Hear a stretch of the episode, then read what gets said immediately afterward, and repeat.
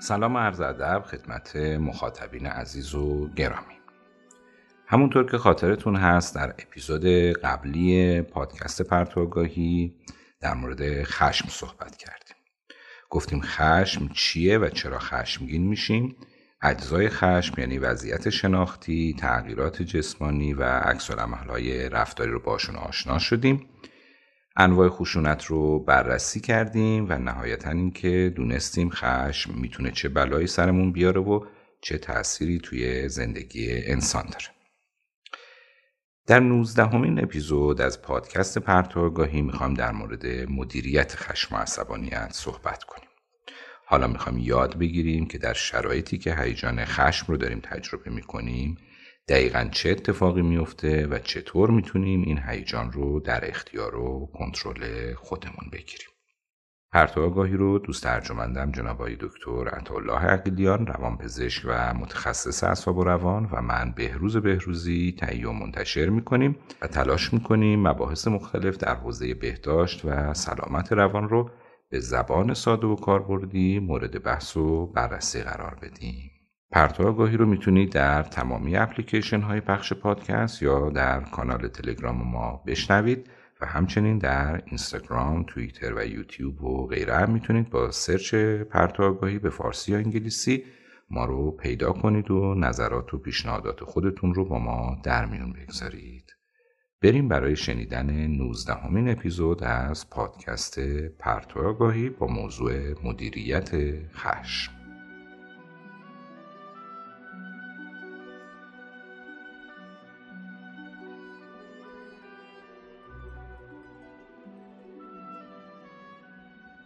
خب جناب آقای دکتر عقیلیان عزیز خدمت حضرت عالی سلام می‌کنم و می‌خوایم در مورد مدیریت خشم صحبت کنیم. اما قبلش یه موضوعی برای من سوال باقی موند.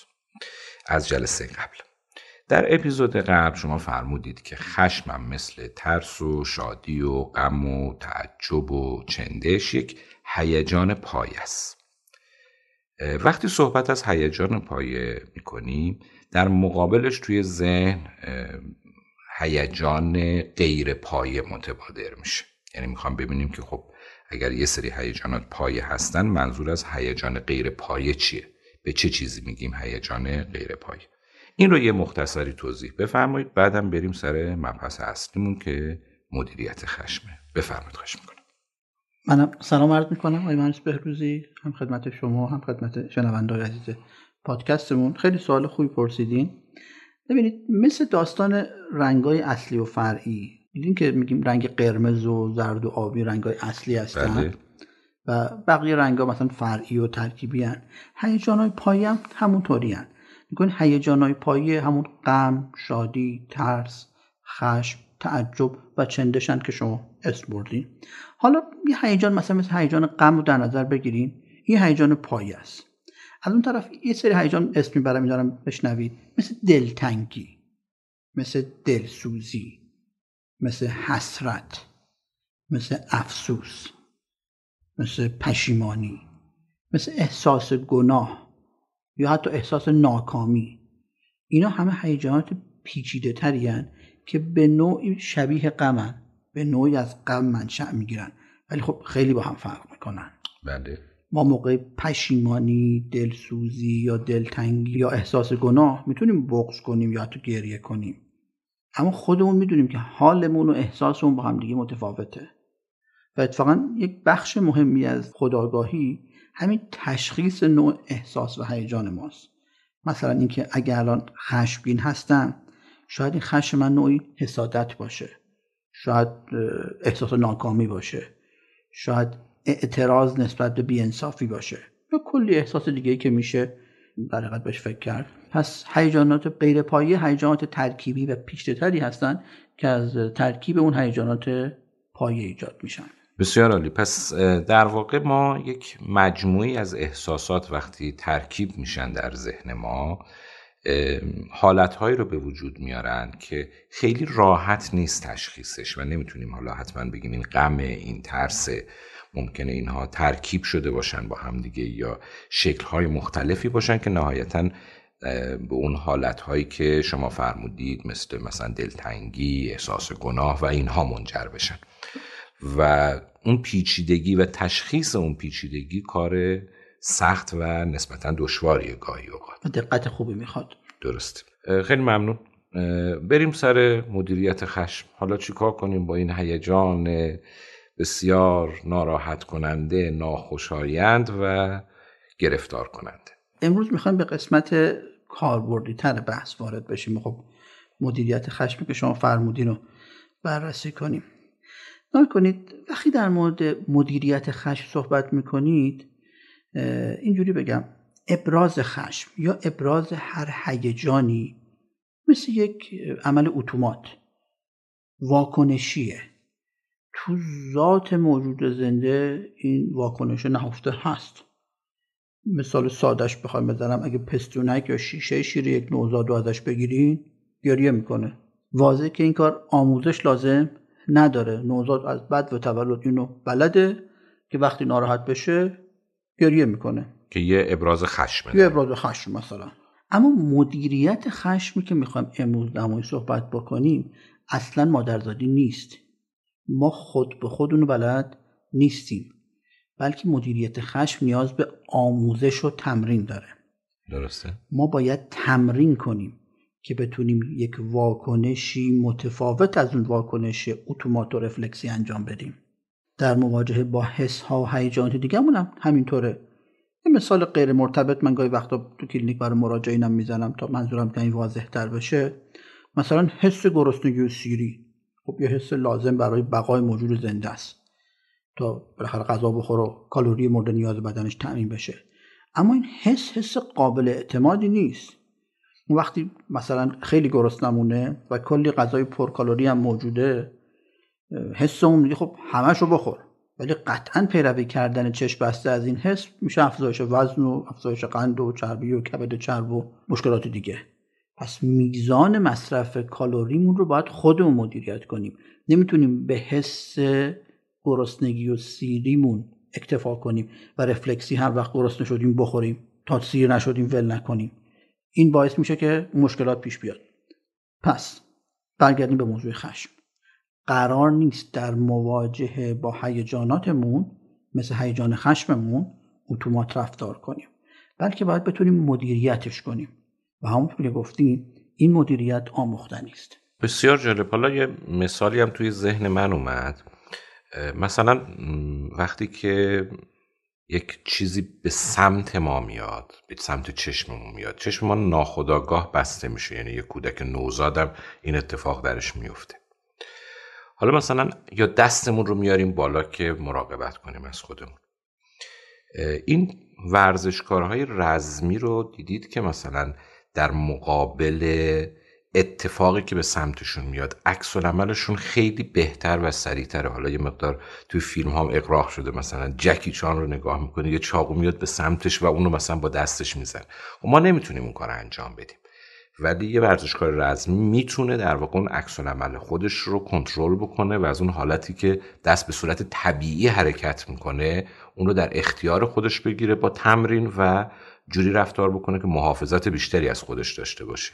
این مدیریت خشم هم در واقع می‌تونه یه همچین چیزی باشه. یعنی ما بتونیم تمرین بکنیم تا عکس عمل بهتری حالا چه کلام خودمونه چه بدن خودمون رو مدیریت بکنیم تا بهتر بتونیم از خودمون محافظت بکنیم. حالا همچین تعبیری تو ذهن آره، من مثال قشنگی بود که یه رفتار آموختنی با تمرین جایگزین یک واکنش رفلکسی بشه. خیلی مثال قشنگی بود. خب بسیار خب بریم ادامه بدیم ببینیم آره. چی کار کنیم. این مدیریت خشم رو ما سه قسمت می‌کنیم. یکی اسمش می‌ذارم من مدیریت خشم آنی. یکی اسم می‌ذاریم پیشگیری از خشم یا مدیریت خشم فردا. و قسمت سومش میشه مدیریت خشم های گذشته سه قسمت کردیم. مدیریت خشم آنی مدیریت خشم های فردا و مدیریت خشم های گذشته. یکی یکی اینا رو با هم دیگه مرور می‌کنه بخش اول مدیریت خشم های آنی. یعنی وقتی الان عصبانی شدیم چه کار کنیم؟ درسته. یادتون باشه تو جلسه قبل گفتیم که خشم یک هیجان ناخوشایند با برانگیختگی بالاست. برانگیختگی تو خشم به صورت یک منحنی سعودی اضافه میشه. و هرچه برانگیختگی بالاتر بره کنترل خشم سختتر میشه. و در مراحل آخر به مرحله غیر قابل کنترل می‌رسه. بنابراین اولین نکته مدیریت خشم اینه که هر چه زودتر برای مدیریت خشم اقدام کنیم موفق تریم قبل از خشم ما یک مرحله داریم بهش میگیم مرحله ناخرسندی. اگر بتونیم احساس ناخوشایندمون رو توی مرحله ناخرسندی نگه داریم و توی مرحله متوقفش کنیم این کار بسیار مهمیه. این مهمترین اقدام مدیریت خشم آنیه. برای اینکه بتونیم احساس ناخوشایندمون رو تو مرحله ناخرسندی نگه داریم و مانع بشه که مرحله خشم برسه چند تا پیشنهاد هست که کمک می‌کنه. اولین پیشنهاد از اقراق و فاجعه سازی مشکل پرهیز کنیم. کنین همون مثالهایی که گفتین.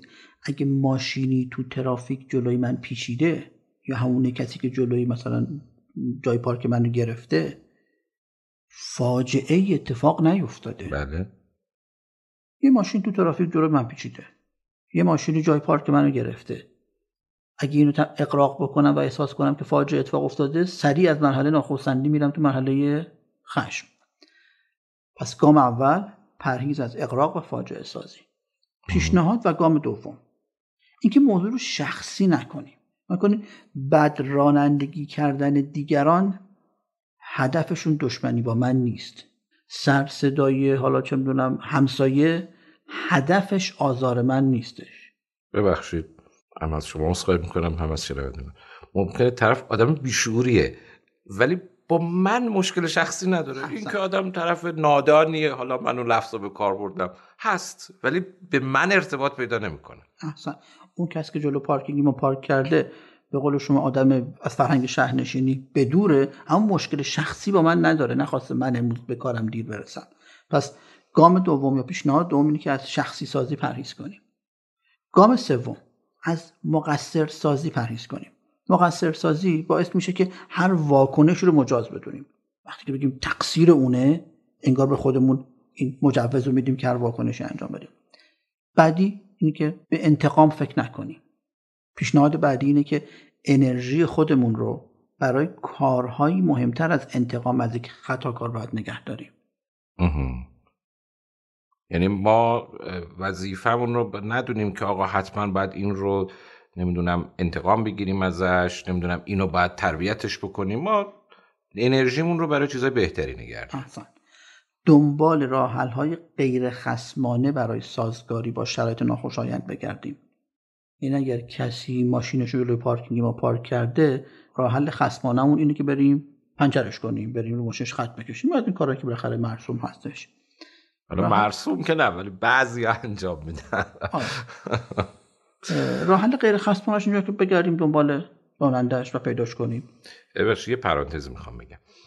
توی اپیزود تاباوری ما گفتیم که یکی از ویژگی های تاباوری انسان تاباور اینه که بتونه در واقع با شرایط خودش رو بهتر سازگار بکنه و گفتیم یکی از راه حل هایی که حالا تو جامعه ما خیلی زیاد بود اگه خاطرتون باشه در واقع تنظامیز کردن قضیه است. این که ما در مورد هر موضوع ناخوشایندی یک جوک می‌سازیم.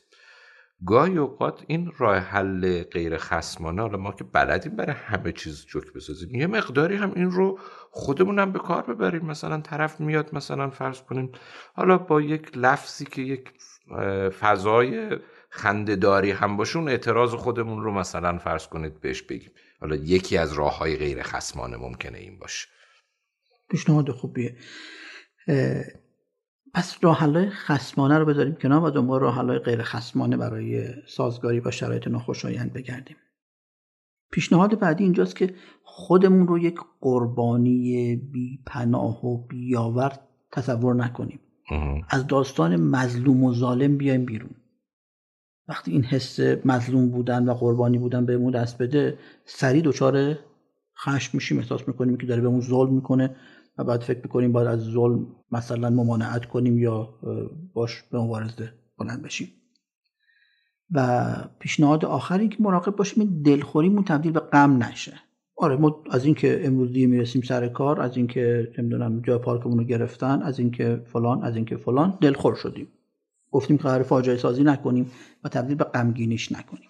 خب پس ما تا اینجا متوجه شدیم که اولین اتفاقی که برای ما میفته در حالتی که می‌خواد خشم ما غلبه بکنه اولین مرحله ناخرسندیه. باید سعی کنیم که تو همین مرحله ما خشم رو نگه داریم و اینجا شما به ما هشت راهکار دادید که ما این ناخرسندی رو در همین مرحله نگه داریم و اجازه ندیم بره بالاتر در شرایط مدیریت خشم آن. حالا اگه دیدیم که ما زود خشمگین میشیم این مرحله دلخوریمون خیلی زود تبدیل به خشم میشه. به قول چی میگن؟ اتصال کوتاه می‌کنیم. بله بله. این باید بررسی بشه. درسته. و اینجا نیاز هست که به درمانگر مراجعه کنیم. بله. با مراجعه به روانپزشک یا روانشناس باید ببینیم دلیلش چیه. که ما سریع از مرحله ناخشنودی و ناخرسندی وارد مرحله خشم میشیم. همطور که تو اپیزود قبلم گفتیم ما موقع خشم خیلی چیزا می‌تونیم از خشممون یاد بگیریم. شخصیت ما مزاج ما الگوهای ما تو زندگی رول مدلامون. اینا باید بررسی بشن. مثلا الگوی من اگه کسی بوده که می‌گفته من نمی‌ذارم کسی حقمو بخوره و کوچکترین تعرضی به خودش رو به شدیدترین شکل پاسخ می‌داده یا حتی برعکسش. مثلا احیانا پدر و مادر من رفتاری داشتن که برداشت من این بوده که اونا از حق خودشون دفاع نمی‌کردن. من تصمیم می‌گیرم که من نمی‌خوام مثل اونا باشم. و این میشه الگوی رفتاری من که باید از حق خودم دفاع کنم و کوتاه نیام. که میشه همون همیشه یک تصور قربانی داشتن نسبت به خودم و مقصر سازی طرف مقابل که باعث میشه محل ناخرسندی تا خشمم خیلی زود طی بشه و احساس ناخوشایندیم سریع تبدیل به خشم بشه. درست. مصرف بعدی از داروها و مصرف الکل و حتی مصرف کافئین می‌تونن این حالت رو بدتر بکنن. و یعنی فاصله ناخرسندی تا خش رو کوتاه کنن. درست.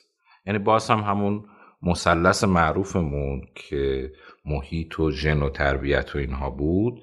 عرض به حضورتون که اینجا هم اون تربیت می‌تونه موثر باشه هم اون مسائل بیولوژیکی که می‌تونه در مغز اتفاق بیفته که به نوعی به ژن با برمیگرده که حالا تحت تاثیر کافئین حتی ممکنه این رفتار ما رو تحت تاثیر خودش قرار بده.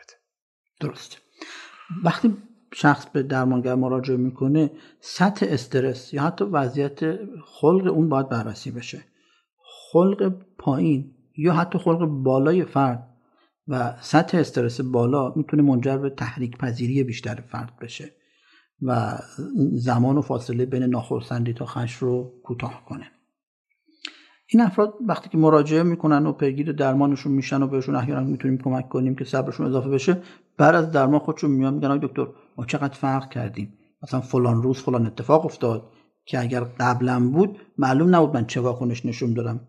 اما الان اصلا موقع واقع منو عصبانی نکرد و چقدر خوب تونستم خودم رو کنترل کنم. من با دکتر عقیلیان هم این تجربه رو دارم و همین اخیرا اومدم یه داستانی براشون تعریف کردم که برای همچین اتفاقی افتاد و اصلا راحت از کنارش گذشتم. مرسی دکتر. خواهش می‌کنم.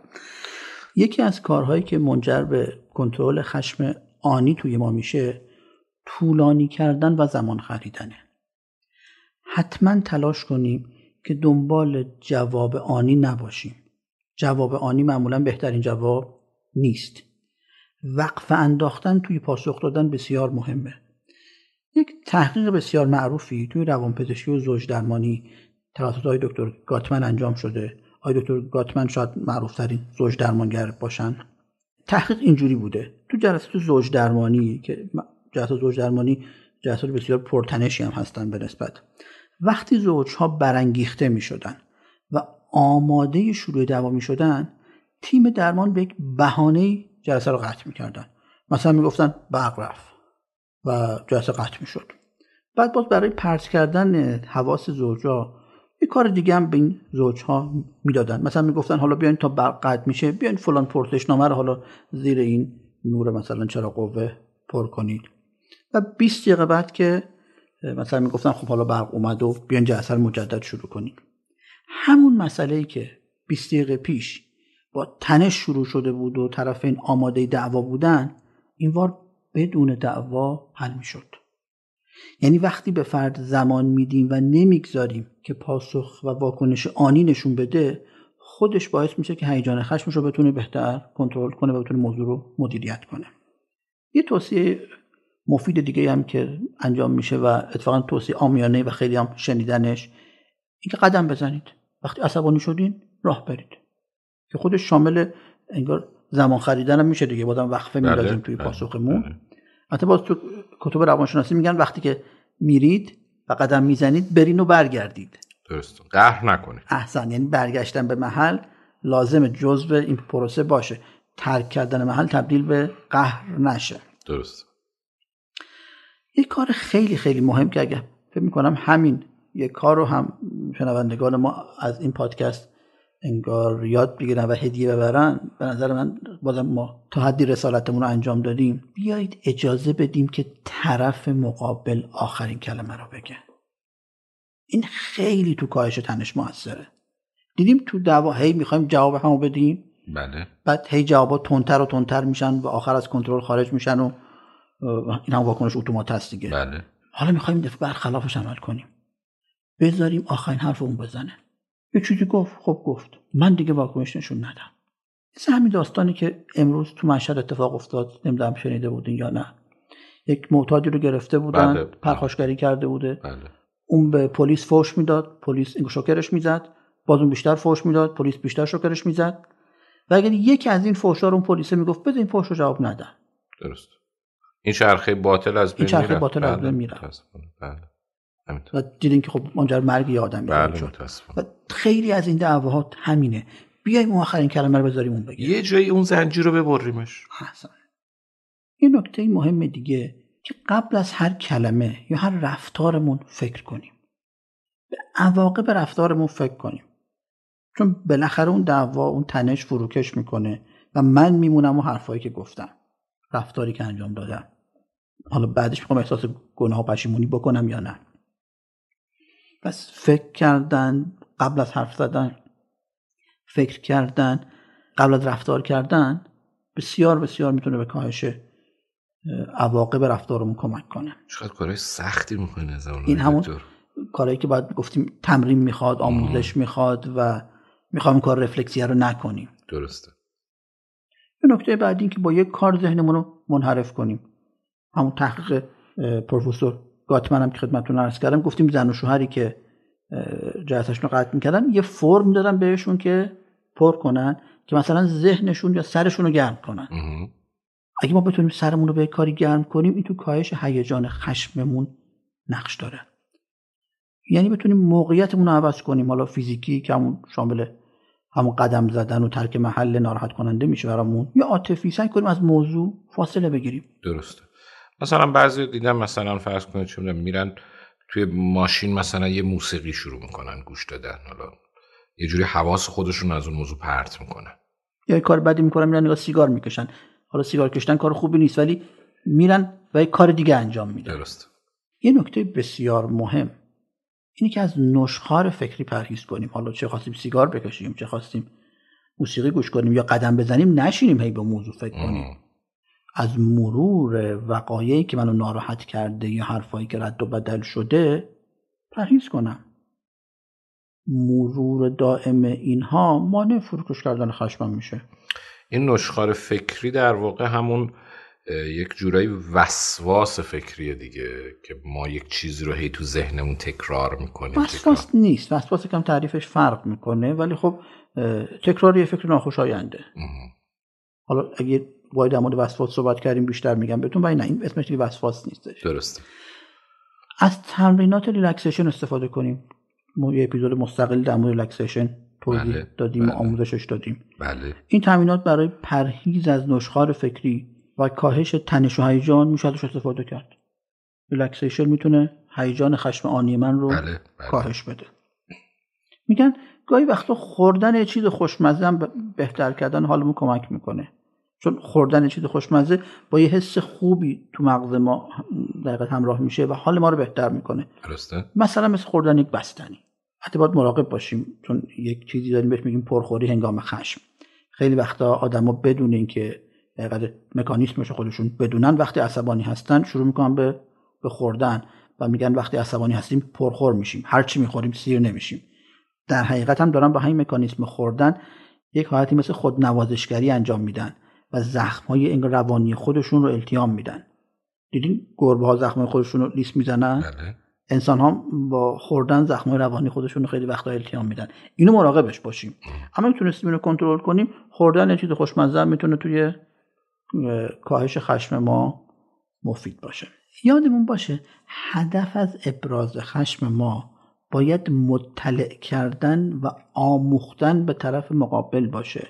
که بدونه که چه چیزی منو رنجونده چه چیزی منو غمگین کرده اون چه چیزی رو نادیده گرفته یا چه حس ناکامی رو تو من برانگیخته.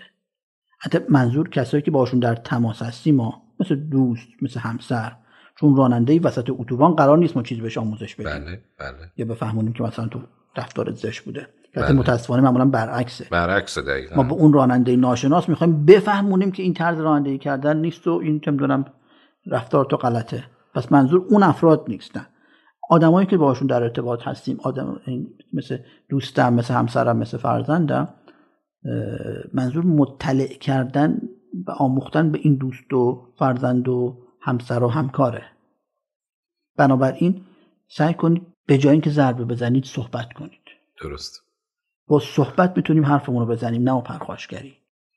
خب بله پس پرخاشگری نداشته باشیم به جاش صحبت کنیم. این صحبت کردن چه ویژگی باید داشته باشه های دکتر؟ این صحبت باید کوتاه باشه. قصه نمی‌خوایم برای هم دیگه بگیم. و یادمون باشه اینکه چی بگیم مهمه اما اینکه چگونه بگیم مهمتره. از چگونه بگیم از چی بگیم مهمتره. لحنمون مناسب باید باشه. کلماتمون باید تمسخر تحقیر توهین توش نباشه. بله. با صدای محکم میگیم البته خب نه با صدای بلند. شمرده باید بگیم نه تون تون. باید تک تک کلماتمون قابل فهم باشه. که نشون بده ما به اوضاع مسلطیم. پس کوتاه. بدون توهین و تمسخر و تحقیر و توهین با صدای محکم شمرده. خب در واقع این یک حالت ایدئالی است که ما اون توانایی رو به دست آوردیم. بعد کم کم کم کم بریم به سمتش چون مثلا اینجوری خب خیلی سخته که من در اون شرایط حالا برمیگردم به کلمه که خود حضرت عالی فرمودید تسلط بر اوضاع. خیلی مواقع هستش واقعا من بر اوضاع که سهله بر خودم هم مسلط نیستم. باید کم کم کم کم با تمرین بتونیم به نقطه‌ای برسیم که اون صحبت هنگام خشم این شرایط رو داشته باشه. که اصلا بدونیم باید چه شرایط داشته باشه. گاهی وقتا فکر می‌کنیم باید خیلی حرف بزنیم. باید بشینیم نمی‌دونم این قصه زندگیمون رو بگیم. نه کوتاه و مختصر. درست. درست. اصلا وارد حاشیه نباید بشیم. اصل ماجرا. حتی گفت میگن گاهی وقتا بنویسید به که حرف بزنید. چون شاید تو نوشته دقیق تر بتونیم ما کلماتمون رو انتخاب کنیم و منظورمون رو واضح تر منتقل بله. کنیم. بله. و خلاصه داستان سعی کنیم به جای واکنش پاسخ بدیم. این همون پرهیز از رفتار اتوماته واکنش یک اکشن و reaction ه درسته؟ ولی می‌خوایم response بدیم. درسته. نه reaction درسته. و باید کنترل خونسردی خودمون رو به دست بیاریم. بنابراین بهتر تو اوج هیجان کاری نکنیم. کمی آروم بشیم نفس عمیق بکشیم relaxation بکنیم تلاش کنیم کنترل خونسردی خودمون رو به دست بیاریم و سعی کنیم به این سوالاتی که می‌خوام بگم بتونیم پاسخ بدیم. بله. این سوالات هم سوالات خیلی مهمی هم. چرا من الان عصبانیم؟ سوال اول. سوال دوم من از دست کی عصبانی هستم؟ سوال بعدی آیا اینجا مکان مناسب ابراز خشم من هستش آیا شدت خشم من متناسب با موضوع هستش؟ بعد بتونم به گزینه های متعدد در پاسخ دادن فکر کنم. عواقب هر پاسخمو بسنجم و بعد انتخاب کنم. بسیار عالی. این کارها که گفتیم اصلا ساده نیستش. حتی فکر نکنی من خودم خوب بلدم نه منم قطعا مثل بقیه شما ها همه اینا می‌تونم مشکل داشته باشم. اما این وضعیتیه که میشه گفت توصیه های لازم در مواجهه با خشم آنی. درست. بسیار عالی. یعنی اون آگاه بودن از این که این خشم رو به چه شکل می‌توان بروز داد؟ حداقل دونستن این مطالب می‌تونه کمک کنه که در یک گرفتاری یا دعوا یا یک حالت در واقع ناخرسندی که به وجود میاد به خصوص در روابط با نزدیکان حداقل در مراحل مختلف خودمون برگردیم نگاه کنیم که دفعه قبلی که این اتفاق افتاده ما کدوم یکی از اینها رو نتونستیم رعایت بکنیم. و حداقل در این دفعه این روی مقداری بتونیم کنترلش بکنیم رعایتش بکنیم و برگردیم به دفعات قبلمون بررسی بکنیم. این آگاهی خودش می‌تونه بسیار کمک کنه که ما در دفعات بعدی که این اتفاق برامون میفته یه کنترل بهتری روی خودمون داشته باشیم. خب آی دکتر حقیقتا بحث این جلسه تا اینجاش که خیلی بحث سنگینی بود. یعنی من خودم هم فکر می‌کنم باید بشنم 7 ده باری موضوع رو گوش بدم تا برام نمیگم نهادینه بشه حداقل تو ذهنم جا بیفته. اجازه بدید یه موسیقی کوتاهی گوش بدیم یه مقداری استراحت بکنیم منم یه مقداری بتونم با تمرکز بیشتری در واقع مطالب رو دنبال کنم. بعد برگردیم و ادامه بحث رو در مورد مدیریت خشم داشته باشیم. دوستان عزیز تا دو سه دقیقه دیگه.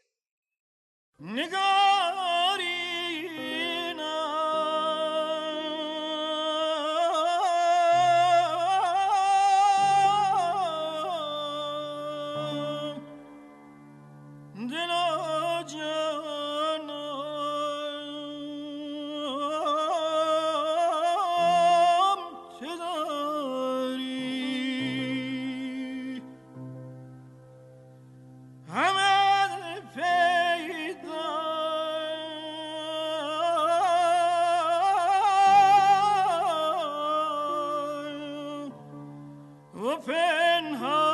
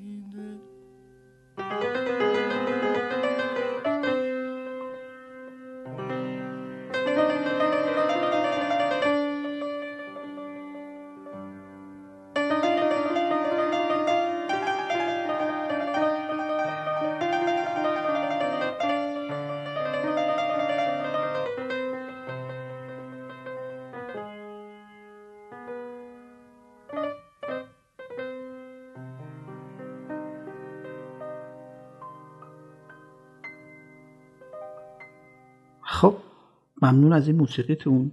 ما رو یاد از دست دادن استاد شجریان انداختین و چه انتخاب خوبی هم بود برای اینجا. واقعا جا داره که یاد بشه از استاد شجریان که موسیقی سنتی ایران رو شاید بشه چند سطح ارتقا دادن. گرایش به ادبیات حالا اشعار مولوی حافظ تا حتی سعدی و موسیقی سنتی قبل و بعد شجریان توی جامعه متفاوت بود. حالا من قطعا کارشناس موسیقی نیستم نظر تخصصی نمی‌تونم بدم ولی انسانی بودن که حضورشون در جامعه هنری باعث تحولی در هنر معاصر ایران شد. بله بسیار عالی. حالا ایشون واقعا در حوزه موسیقی که استاد هستن دیگه واقعا این در شکی نیست. در حوزه اخلاق اجتماعی هم فکر می‌کنم که به همه ما درس های بزرگی رو دادند. چه در مدارا چه در ابراز حتی خشمشون. و ما خیلی یاد گرفتیم از ایشون یادشون گرامی و برای فرزند برومندشون و برای خانوادهشون هم امیدواریم اون سربلندی رو که جناب شجریان داشتن همچنان حفظ بکنن. خب آقای دکتر بریم ادامه بحث خشم. پس اولین نوع خشم یا مدیریت خشم مدیریت خشم آنی بود. حالا می‌خوایم بریم اون نوع دومیه که به نوعی فرمودید پیشگیری از خشم هست. اون رو چی کار باید بکنیم؟ خب اسم اینو ما گذاشتیم مدیریت خشم فردا. یعنی هنوز عصبانی نشدیم. ولی قراره بشیم. ولی قراره بشیم. خب یه مثال بزنیم بعد با این مثال وارد بحثمون بشیم. مثلا من به یک دوستی دو سه بار زنگ زدم. خب قطعا شمارم افتاده رو گوشیش دیگه شماره منم تو گوشیش داشته. بعد به من جواب نداده. بعدنم به من زنگ نزده. یا مثال دیگه. مثلا دوستم گفته به الان زنگ می‌زنم اما دیگه زنگ نزده. درسته؟ بله حالا اگر عصبانی شدیم ببینیم که چه مداخلاتی رو لازم داشتیم. مثال داشته باشیم وارد بحث بشیم. یعنی به عبارت یه اتفاق افتاده. حالا من اون ناخرسندی بر من پیش اومده. حالا قرار در مقابل اون فرد یا اون محرک بیرونی که این ناخرسندی رو برای من به وجود آورده در برخورد آتی با اون من یه کاری بکنم؟ حالا می‌خوام ببینیم اون کاره چجوریه؟ از اینجا وارد بحثمون میشیم. نکنید انسان یک موجود انتخابگره. انسان می‌تونه انتخاب کنه که دنیا رو چطور ببینه. و بر اساس اون زاویه دید و نوع نگاهش به زندگی رفتارها، حوادث و موقعیتها رو تفسیر کنه و بر اساس اون تفسیر انتخاب کنه که چطور رفتار کنه. حالا امیدوارم در یک اپیزودی مفصل در مورد تصمیم گیری صحبت کنم. اما خلاصه اینکه احساسات افکار و پیشداوری ها و قضاوت های ما در تصمیم گیری ما نقش به سزایی دارن. اما در نهایت حق انتخاب نحوه و نوع واکنشمون دست خودمونه دیگه. بله. همون چیزهایی که در مورد ناخداگاه تو اپیزود ناخداگاه گفتیم در مورد تربیت و کودکیمون. اینجا تو واکنشگاه و تو برداشت های من نقش داره. بله. نگاه کنید خشم آرزه نوع نگاه خاصی به دنیاست. اگر من زخمی از دیده نشدن بیتوجهی ترد شدن تو روانم از کودکیم دارم احتمالا در این مدل مثال های تلفن خشمگین میشم. ولی اگر این حسا رو نداشته باشم تماس نگرفتن یه دوست رو می‌تونم به وقت نداشتنش و یا حتی فراموش کردنش نسبت بدم خشمگین نشم بله. اگر معنای رفتار رفتار هرچند آزاردهنده دیگران رو برای خودم اینطور تعبیر نکنم که هدفشون رنجوندن منه هدفشون اذیت کردن منه هدفشون سوء استفاده کردن دشمنی کردن بیتوجهی کردنه و همونطور که گفتیم مسئله شخصی بودن یا شخصی نکردن ماجرا. اگر موضوع رو اونقدر شخصی نکنم خب اونقدر ناراحت نمیشم. هم مثال قبلیمون از ناخرسندی به خشم نمی‌رسم. رفتاری که منجر به رنجش من میشه در بدترین حالت می‌تونه ناشی از نادانی افراد باشه. نه از روی بدخواهیشون. حالا همطور که شما گفتید مثال آمیانش عوض می‌خوام آخرش طرف بیشعوره بله. اما دشمن من نیست. درست. با این نوع نگاه از بسیاری از خشما پیشگیری میشه. چون وقتی فکر می‌کنم که دیگران از روی سوء نیت یا بیتوجهی موجب رنجش من میشن خب من خشمگین میشم. بله. اما اگه بنا رو بذارم که رفتارشون از روی نادانیشونه. که در بیشتر مقام همینه ها. یعنی واقعا خیلی افراد در اثر نادانی کاری می‌کنن آدم خشمگین می‌کنن. درسته؟ رفتار از روی نادانی می‌تونه منجر رنجیده شدن من بشه ولی خشم ایجاد نمی‌کنه. درست.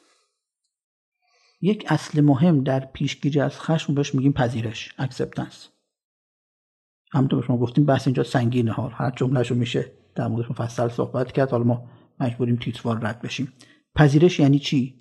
یعنی پذیرفتن زندگی به شکلی که هست.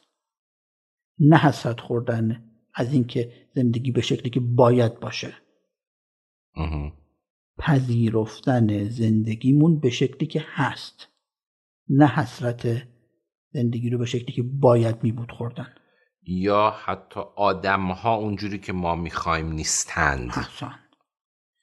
این حسرت به اینکه زندگی به جای اینی که هست باید چطور می بود جز اون باید می بودش هم ساخته خود ذهن منه ها. بله، اون بله. بایدی وجود نداره. درست این بذر خشم تو ذهن من می‌کنه درست. پس پذیرش زندگی به شکلی که هست یک پیش شرط مهم آرامشه. درست. این مبحث رو شاید بشه گفتش توی مایندفولنس. توی مکاتب شرقی بودیسم. اصلا اساس مطلبشه. درست. این همون که میگم مبحث سنگینه ها. درسته. ما تیتو ازش رد میشیم. بپذیریم که زندگی همینه که هست. نه واقعیت هم همینه آی دکتر. یعنی یک انسان درسته که خیلی خوبه در محیط خودش تاثیرگذار باشه بتونه تغییراتی ایجاد بکنه که در طول میلیون ها سال هم همینطور بوده انسان تغییرات ایجاد کرده و نهایتا به اینجا ما رسیدیم. ولی واقعیت چیزیه که ما چقدر می‌توانیم تغییر بدهیم. پس باید بیشتر از اینکه به فکر تغییر باشیم به فکر اون پذیرش باشیم. حالا یک تغییرات کوچیکی هم خیلی مواقع در خودمون ایجاد بکنیم نه در محیط بیرون.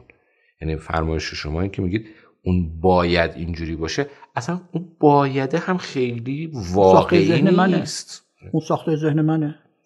به قول یک بزرگی می‌گفت که بین آرامش و ناراحتی و ناکامی شاید یک مرزی وجود داره.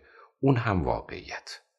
هر جا شما واقعیت رو بخواید انکار بکنید و نپذیرید خودتون رو می‌برید به سمت ناکامی. حالا شاید اقراق شده باشه ولی به هر حال ما نه می‌توانیم نه باید این کار رو بکنیم که بخوایم همش دنبال تغییر باشیم و اون بایدها رو در ذهن خودمون بذاریم که اون بایدها ما رو تبدیل به یه آدم حتی قضاوتگر می‌کنه. و این قضاوت ها هم می‌تونه به ما آسیب بزنه. یه بحث چالش برانگیزه شاید شنونده های در حقیقت پادکستمون اینجا به خودشون بگن پس مسئولیت اجتماعیمون چی میشه؟ نکنیم ما منکر مسئولیت اجتماعی نیستیم ما اصلا بحثمون اینه که اتفاقا فکر کنیم که من الان وسط اتوبان مسئولیت اجتماعیم ادب کردن راننده‌های انگار خاطیه. اینا رو با هم دیگه قاطی نکنیم ما. این پذیرش ظلم نیستش. اتفاقا داریم میگیم داستان خشم های روزمرهمون رو تبدیل به ظالم و مظلوم بودن نکنیم ما. درسته. چون من احتمال میدم بخش از شنونده که بهشون میگیم که باید پذیرو فکر می‌کنم میگم ما داریم انگار آموزش انگار تو سری خوردن میدیم. اصلا ظلم و مظلوم رو فراموش کن اینا. ظالم و مظلوم بذارین کنار. مسئولیت اجتماعی بحثمون اینجا مسئولیت اجتماعی نیستش. بحثمون اتفاقا اینه که تو دعوا با خانوممون تو دعوا با چه می‌دونم با شوهرمون تو دعوا با همکارمون یه دفعه احساس ظالم و مظلوم و چه می‌دونم شور می‌گیرد و ما فکر می‌کنیم که باید اینو من ادبش بکنم. درست. اونا اشتباهه. یا حتی متاسفانه متاسفانه برخی از والدین این لغت شما رو می‌خوام. ادب کردن فرزند. این رو با تربیت و آموزش اشتباه می‌کنن. یعنی یک کودک سه ساله چهار ساله که واقعا درکی از محیطش نداره. یک کار ناشایست به معنی واقعیش انجام میده.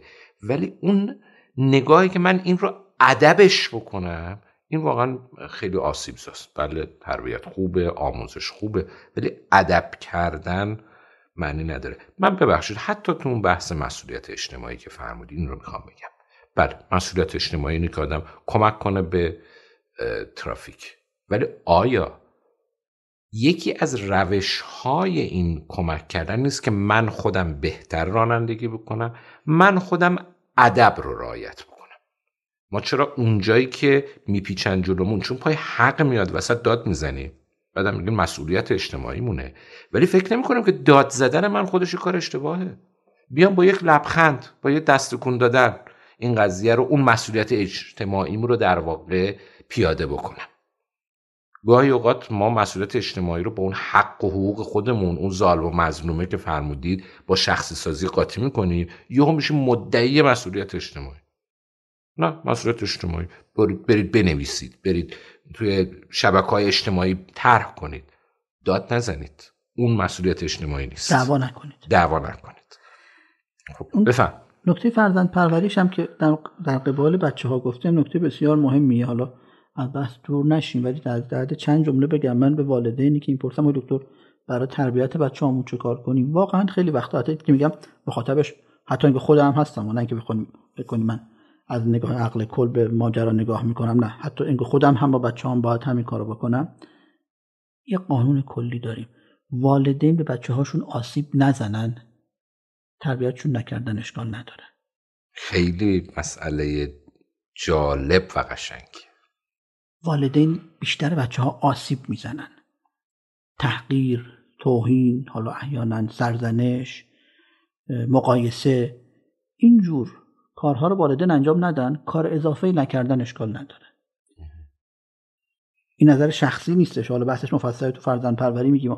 ما والدین بیشتر آسیب می‌زنیم به بچه هامون درست. فکر می‌کنیم که با مقایسه کردنش مثلا داریم انگیزه بهش میدیم که تلاش رو بیشتر کنی یا هر چیز دیگه یا با اون ادب کردنش می‌خوایم ادبش کنیم. آره. خب از بحث دور نشیم. درست برگردیم بحث خشم خودمون و اپیزود 19 همه پادکست پرتو آگاهی. پس تا اینجا.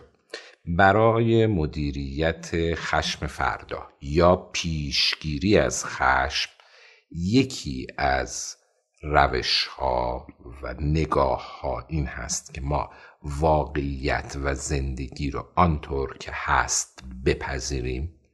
با در واقع عنوان پذیرش یا اکسپتنس پذیرش آنچه که هست یکی از متدهای پیشگیری از خشم.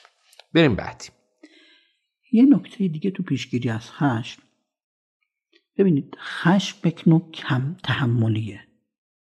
یعنی عدم تاباوری همون چیزی که قبلا صحبت کردیم. کم تحملی یعنی من تحمل نگاه دیگران رو ندارم. نگاه دیگران رو نمیپذیرم. مثلا گوش کنی همون مثالهایی که زدم. نگاهی که فکر می‌کنه که وقتی که کار داره وقتی که گرفتاره پاسخ تلفن رو من رو لزومی نداره بده. حالا اگه من این نگاه رو بپذیرم خب کمتر خشمگین میشم که دوست من کار داشته دوست من گرفتار بوده شماره تلفن منم رو گوش افتاده لزومی ندیده که جواب تلفن منو بده. خب کمتر خشمگین میشم. تلاش برای درک زاویه و نوع دید و نوع نگاه طرف مقابل و درک اینکه نگاه های متفاوت لزوما یکی غلط و یکی درست نیست این اصل مهمیه تو پیشگیری از خشم. میشه تمرین مدارا و تحمل نگاه دیگران و باید برای رسیدن به این آرامش تفاوت ها رو بپذیریم. قول حافظ آسایش دوگیتی تفسیر این دو حرف است. با دوستان مروت با دشمنان مدارا. احسن. یکی از تمرینات ساده که کمک می‌کنه تفاوت‌های آدم ها رو بپذیریم این خیلی نکته مهمیه سعی کنیم با آدمای متفاوت با خودمون از نظر نژاد از نظر فرهنگ از لحاظ مذهبی از لحاظ سیاسی آشنا بشیم. دنیا رو تو چند تا عادت همیشگی خودمون یا چند تا دوست صمیمی که همیشه هم همدیگه رو تایید می‌کنیم محدود نکنیم. اینطوری باورمون محدود میشه. دنیا رو بزرگتر و متکثرتر و متنوعتر از اونی که فکر می‌کنیم ببینیم. اصطلاحا حالا تو روانشناسی به شوخی میگن میگن میرین رستوران. نگین همون همیشگی. اتفاقا بیان غذاهای جدید رو امتحان کنیم. حالا منظور اینکه خوراک فکریه دیگه. اگر امکانش برامون هست جاهای جدید رو ببینیم تا به تفاوت آدم ها پی ببریم. اگر امکان سفر برامون نیست کتاب بخونیم. کتاب متنوع بخونیم. فیلم ببینیم. فیلم متنوع ببینیم. تا بتونیم دنیا رو با آدمهای گوناگونش بشناسیم. و ببینیم که غیر از نگاه ما نگاه های دیگه هم به زندگی هست. اینها مقدمات تمرین مدارا و تحمله. شاید یکی از ایرادات زندگی خیلی از ماها اینه که یه سری تیپ دوستای یک دست داریم یه تیپ کتاب می‌خونیم یک سبک فیلم می‌بینیم. خب اینا خیلی خوب نیست. درست. دیدمون محدود میشه. درست. پس برای اینکه بتونیم تفاوت ها رو بپذیریم باید نگاه های دیگران و نگاه های متفاوت رو دیده باشیم و بتونیم اونا رو تحمل کنیم. که حالا نمی‌خوام وارد اون بحث بشیم ولی واقعیت اینه که در یک جامعه ای که خوب زندگی بخواد بکنه حالا بحث دموکراسی مطرح میشه افراد بتونن هم رو تحمل بکنن. یه نگاه در واقع سیاسی وجود داره به نام پلورالیسم یا چندگانه بودن. اینکه ما بتونیم چندگانگی رو تحمل بکنیم. این یه جامعه رو می‌بره به سمت خوشبختی. مایی که در ایران میگیم حال مشکلات خیلی زیاد هست. پذیرش و دیدن نگاه های دیگران شاید اولین گام برای رفتن به اون دموکراسی آزادی هرچی که می‌خوایم اسمش رو بذاریم باشه. این پذیرش نگاه های دیگران. بسیار یه اصل دیگه تو پیشگیری از فحش اینه که تو روابطمون احساساتمون رو ابراز کنیم. ما وقتی خودمون رو تو زندگی سانسور می‌کنیم وقتی نارضایتی هامون رو نگیم یواش یواش پر از رنجش میشیم. که بعد این رنجش تبدیل به خشم غیرقابل کنترل میشه. نکنید یاد اون باشه آدم خوب و متمدن بودن این نیست که همیشه لبخند بزنیم همیشه نایس باشیم. گاهی می‌تونیم اخم کنیم اعتراض کنیم. چون اگر اعتراض نکنیم این رنجش های کوچیک انبار میشن میشن بذر خشمای آینده. تو روابطمون علکی همش نگیم ما خوبیم مهم نیست اب نداره. یا حتی گاهی وقتی برای خطاهای دیگران ما عذرخواهی کنیم. بتونیم هیجانات ناخوشایند خودمون رو بدون نگرانی در مورد واکنش یا تصویر ذهنی دیگران به شکل صحیح ابراز کنیم. یادمون باشه بهتره به جای ابراز نظراتمون احساساتمون رو ابراز کنیم. برگردیم به اون مثالای تلفنمون. مثلا به جای اینکه به دوستمون بگیم این برای دوست خیلی کار زشتی که دوبار بهش زنگ بزنن و جواب نده. این کار دور از ادبه. اینجا من نظر خودم رو ابراز بله. کردم. میشه بگیم که از اینکه دوبار زنگ زدم و جواب ندادی من ناراحت شدم. این احساس منه. درسته. و می‌تونیم تفاوت حسی که طرف مقابل ایجاد می‌کنن لمس کنیم که چقدر اولی با دومی فرق می‌کنه. آره دیگه تو اولی ما در واقع اون جمله گفتیم که قضاوت کردیم. گفتیم که و نظرمون رو گفتیم. آره نظرمون رو گفتیم. گفتیم که این کار دور از ادبه یعنی در واقع تو آدم بی ادبی هستیم. اونا قضاوتش کردیم. ولی در اون جمله دوم من حس خودم رو گفتم. من ناراحت شدم. حالا اون طرف اگه شعور داشته باشه می‌فهمه که کارش هم دور از ادبه. ولی من این رو بهش نگفتم. نه شاید اصلا کارش هم دور از ادب نباشه. اون نوع نگاه متفاوتیه که داریم میگیم. آها آها درسته. اون بایده باز تو ذهن منه. آره دور از ادب ذهن ماه. شاید هم نباشه آره بله. می‌کنین مثل همون چیزی که با اپیزود قبل گفتیم این جلوی بزرگتر بلند بشیم جلوی معلم بلند بشیم این یک ادبیه که تو ذهن ما ساخته شده. درست. این ادب جهان شمول نیستش. درست. اینکه حتما باید به میسکال مثلا دوستت پاسخ بدی یا حتما باید هر وقت دوستت به زنگ زد بلافاصله جواب بدی. این ادب یک تو ذهن من ساخته شده. درسته. و همون انگار پلورالیسمی که شما گفتین متفاوته. درسته. پس اون بایده وجود نداره. من من اصرایی می‌کنم. بسیار. خب، پس ولی من, قضاوت کردم. پس من حس خودم رو بدون قضاوت در مورد دیگران ابراز می‌کنم. این رفتار نیاز به بلوغ هیجانی داره. ذاتی نیست. ما باهاش متولد نمیشیم. نیاز به آموختن تمرین و تلاش داره. گاهی وقتا افراد رنجش های خودشون رو انکار می‌کنن. همونطور که تو مکانیسم انکار تو مبحث مکانیسم های دفاعی گفتیم. مثلا میگن اصلا برام مهم نیست که بهش زنگ زدم و جواب نداد. ولی انکار اون رنجش مانع از تاثیر رفتار طرف مقابل تو من نمیشه. و باز هم بذر خشم تو دل من میکاره. پس بعضی آدما رو باید تشویق کرد که احساساتشون ابراز کنن. مثلا آدمایی که بهشون میگیم درونگرا آدمای درونگرا احساساتشون رو دیر ابراز می‌کنن. ما مردم همینطوریم.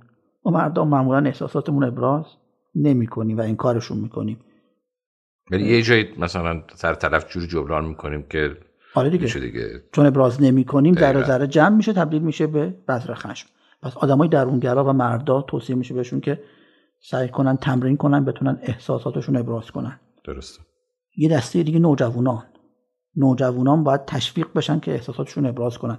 نوجوانان تو دلشون نگه میدارن و ابراز درسته راست میگید. این رو من توی نوجوانان دقیقا می‌بینم که نوجوان ها از ابراز احساسشون همیشه میترسن شرم دارن نگرش میدارن و بعد اینا وقتی رو هم جمع میشه دیگه میشه یک نوجوانه در واقع حالا اون چیزی که اسمشو می‌زنن ناسازگار و ناهنجار و این بده خب یه مطلب دیگه اینی که گاهی میشه خشم رو توی یک مسیر سازنده هدایت کرد. مثل یک سیلی که ببریمش تو یک مسیری که بره پشت صد جمع بشه و اصلا از اون آب فراوون بتونیم استفاده کنیم برای کشاورزی بهش میگن آبخیزداری. آبخیزداری به قول شما من اسمش بلد نبودم مکانیسم دفاعی والایش رو اگه بله، که بله. اون اپیزود مکانیسم دفاعی رو گوش کرده باشن در مورد همین صحبت می‌کنیم. که در واقع خشم رو به یک شکل سازنده تبدیل کردن تبدیلش کردن به یک حسی که منجر به تعالی انسان بشه. درست. های بزرگی تو تاریخ به شکل سازنده از خشمشون استفاده کردن. معروف ترینش گاندیه مثل مارتین لوتر کینگ مادر ترزا. اینا از خشمشون نه برای تخریب بلکه برای ساختن استفاده کردن. چند وقت پیش من یک مستند میدم در مورد مایکل جردن بسکتبالیست تیم شیکاگو بولز که زمان نوجوانی ما تو بورس بود و خیلی مستند جالبی بود از لازم من از زاویه دید روانشناسی نگاه می‌کردم. اون مایکل جردن روایت می‌کرد که خشمهاش رو توی ناکامی ها و توی شکست ها تبدیل می‌کرده به انگیزه و انرژی برای تلاش بیشتر تو بسکتبال و می‌شده موتور محرک تلاشهاش برای موفقیت های آتیش. می‌دونه که مایکل جردن شاید بشه گفت موفق ترین بسکتبال بله، تمام بله. در حقیقت تاریخ بی بوده. پس گاهی میشه از انرژی خشم برای حل مسئله استفاده کرد نه برای تخریب و توهین یا انتقام. در نهایت باید ببینیم چه هدفی از ابراز خشم داریم. می‌خوایم بعد از ابراز خشممون طرف چیکار کنه؟ در چه حالت راضی میشیم؟ می‌خوایم طرف مقابلمون رو بترسونیم؟ می‌خوایم لهش کنیم؟ می‌خوایم اصلاحش کنیم؟ می‌خوایم مسئله رو حل کنیم؟ یا می‌خوایم احساساتمون رو ابراز کنیم؟ ترسوندن و له کردن فقط به درد دشمنا می‌خوره. درست. تو روابطمون قطعا کمکی به رابطمون نمی‌کنه. اصلاح کردن اگر صحیح خشمون ابراز بشه در موارد خوب ممکنه. ولی قطعا آدمی که سر جا پارک باش دعوا بخوایم بکنیم یا راننده اتوبان هیچ کدومشون درس خاصی از اون دعوایی که باشون کردیم نمی‌گیرن. به اضافه که اونا دشمن ما نیستن. یا آدمی است همون مداراهه اینکه ما در شهرهای میلیونی کنار هم زندگی می‌کنیم. اون هم دشمن ما نیست که ما بخوایم لهش کنیم بخوایم نابودش بکنیم. اونم یه انسانی حالا از دیدگاه ذهن من یک خطایی کرده. و این به حال باید بتونیم بپذیریم که انسان هم خطا کار میشه. و در نهایت همونطوری که چند بار گفتم سوژه هایی که منو خشمگین می‌کنه سرنخهای مهمی که کمک می‌کنه من خودم رو بشناسم. سوژه های خشم من زخم های منو بحران های زندگی من رو نشون میده. اعتماد به نفس من غرور من نقاط ضعف من میزان تحمل و مدارای من صبر من رو نشون میده. همون که اول گفتم اگر می‌خواید کسی رو بشناسید باش مخالفت کنید. بله بله خاطرم هست. و این نشون دادن معنیش این نیستش که ما بشینیم از خودمون ایراد بگیریم. معنیش اینه که این به من کمک می‌کنه که بفهمم اگر ایرادی دارم که این باعث میشه که من دچار احساس خوبی نباشم که این گاهی تو خشم بروز می‌کنه گاهی توی غمه بروز می‌کنه این خشم خودش کمک می‌کنه که من اینا رو بشناسم و برم حلش کنم. نه اینکه بشینم خودم رو بزنم که وای من چه آدم کم تحملیم. وای من چه آدم بی صبریم و و و. یا بشینم دیگران رو قضاوت بکنم. این در واقع حسنی است که می شود از این خشم گرفت که به من کمک کنه برم خودم رو بهتر بکنم. خب آقای دکتر عقیلیان حقیقتا این بحث همونطور که گفتیم هم بحث خیلی سنگینی شد. یعنی واقعا نیاز داره که اینو چند بار گوش بده. همین که یه مقدارم به حال با اون احساسات فکر می‌کنم بازی می‌کنه افراد رو تو فکر می‌بره. یعنی من خودم هم کردم تو فکرم. اگه اجازه بدید ما یک موضوع دیگه از مدیریت خشم مونده مدیریت خشم های گذشته. حقیقتا همطور که با حضرت عالی برنامه‌ریزی کرده بودیم می‌خواستیم مبحث خشم رو ما توی دو جلسه ببندیم. ولی اگه اجازه بدید ما مبحث خشم رو تا اینجاش رو توی این اپیزود بگیم و مدیریت خشم های گذشته رو در جلسه آتی با هم صحبت بکنیم که مقداری اپیزودم سبکتر بشه و دوستانم راحت تر گوش بدن. پس ما یه جلسه دیگه در مورد مدیریت خشم خواهیم داشت که در مورد مدیریت خشم های گذشته خواهد خب دوستان عزیز در 19 همین اپیزود از پادکست پرتو آگاهی همونطور که شنیدید ما در مورد مدیریت خشم صحبت کردیم و آقای دکتر ما فرمودند که مدیریت خشم رو میشه به سه بخش تقسیم کرد. مدیریت خشم آنی پیشگیری از خشم یا مدیریت خشم فردا و مدیریت خشم گذشته. در این اپیزود ما راجع به دو بخش اول صحبت کردیم. آقای دکتر ما گفتن که در رابطه با خشم های آنیمون چه رفتارهایی می‌تونیم داشته باشیم و در مقابل خشم هایی که در واقع ما بعدا باهاش درگیر میشیم چطور می‌تونیم پیشگیری بکنیم. به نوعی مبنای هر دو مبحث این بود که خشم یک هیجان پایه در انسانه که به صورت طبیعی از انسان بروز می‌کنه و ساطع میشه. همونطور که مثالی که در ابتدای دکتر گفتن یک کودک هم موقعی که از شیشه شیرش رو می‌گیری یا پستونکش رو می‌گیری این خشم خودش رو ابراز می‌کنه. اما مدیریت خشم یک چیزی نیست که در ذات و ژن ما گذاشته بشه و نیاز به آموزش و تربیت داره. مبنای این صحبت هایی که در این جلسه شد آموزش چیزی بود که بهش میگن مدیریت خشم. و طبعا یک مهارت مثل مدیریت خشم نیاز به تمرین داره. مبنای این تمرین هست که ما بتونیم اون رفتار اتوماتیک و خودکارمون رو اون ریاکشن و عکس عمل خودمون رو تبدیل کنیم به یک رفتار کنترل شده و به یک پاسخ مناسب. یعنی از reaction یا عکس‌العمل به response یا پاسخ برسیم. این خلاصه مطالبی بود که ما در این اپیزود صحبت کردیم. خب دوستان عزیز همونطور که می‌دونید پرتو آگاهی رو دوست ارجمندم جناب دکتر عطاالله عقلیان روانپزشک و متخصص اعصاب و روان و من بهروز بهروزی تهیه می‌کنیم. امیدواریم که بتونیم با تهیه این پادکست به بهداشت و سلامت روان در جامعه کمک بکنیم. شما می‌تونید پادکست ما رو در تمامی اپلیکیشن های پخش پادکست مثل Castbox و iTunes و غیره بشنوید و یا ما رو در شبکه های اجتماعی توییتر و اینستاگرام و غیره دنبال کنید. ممنون میشیم که با ما در تماس باشید و ما رو از نظرات، پیشنهادات و انتقادات خودتون آگاه کنید. آرزوی روزهای خوبی براتون دارم. شادکام و سربلند باشید.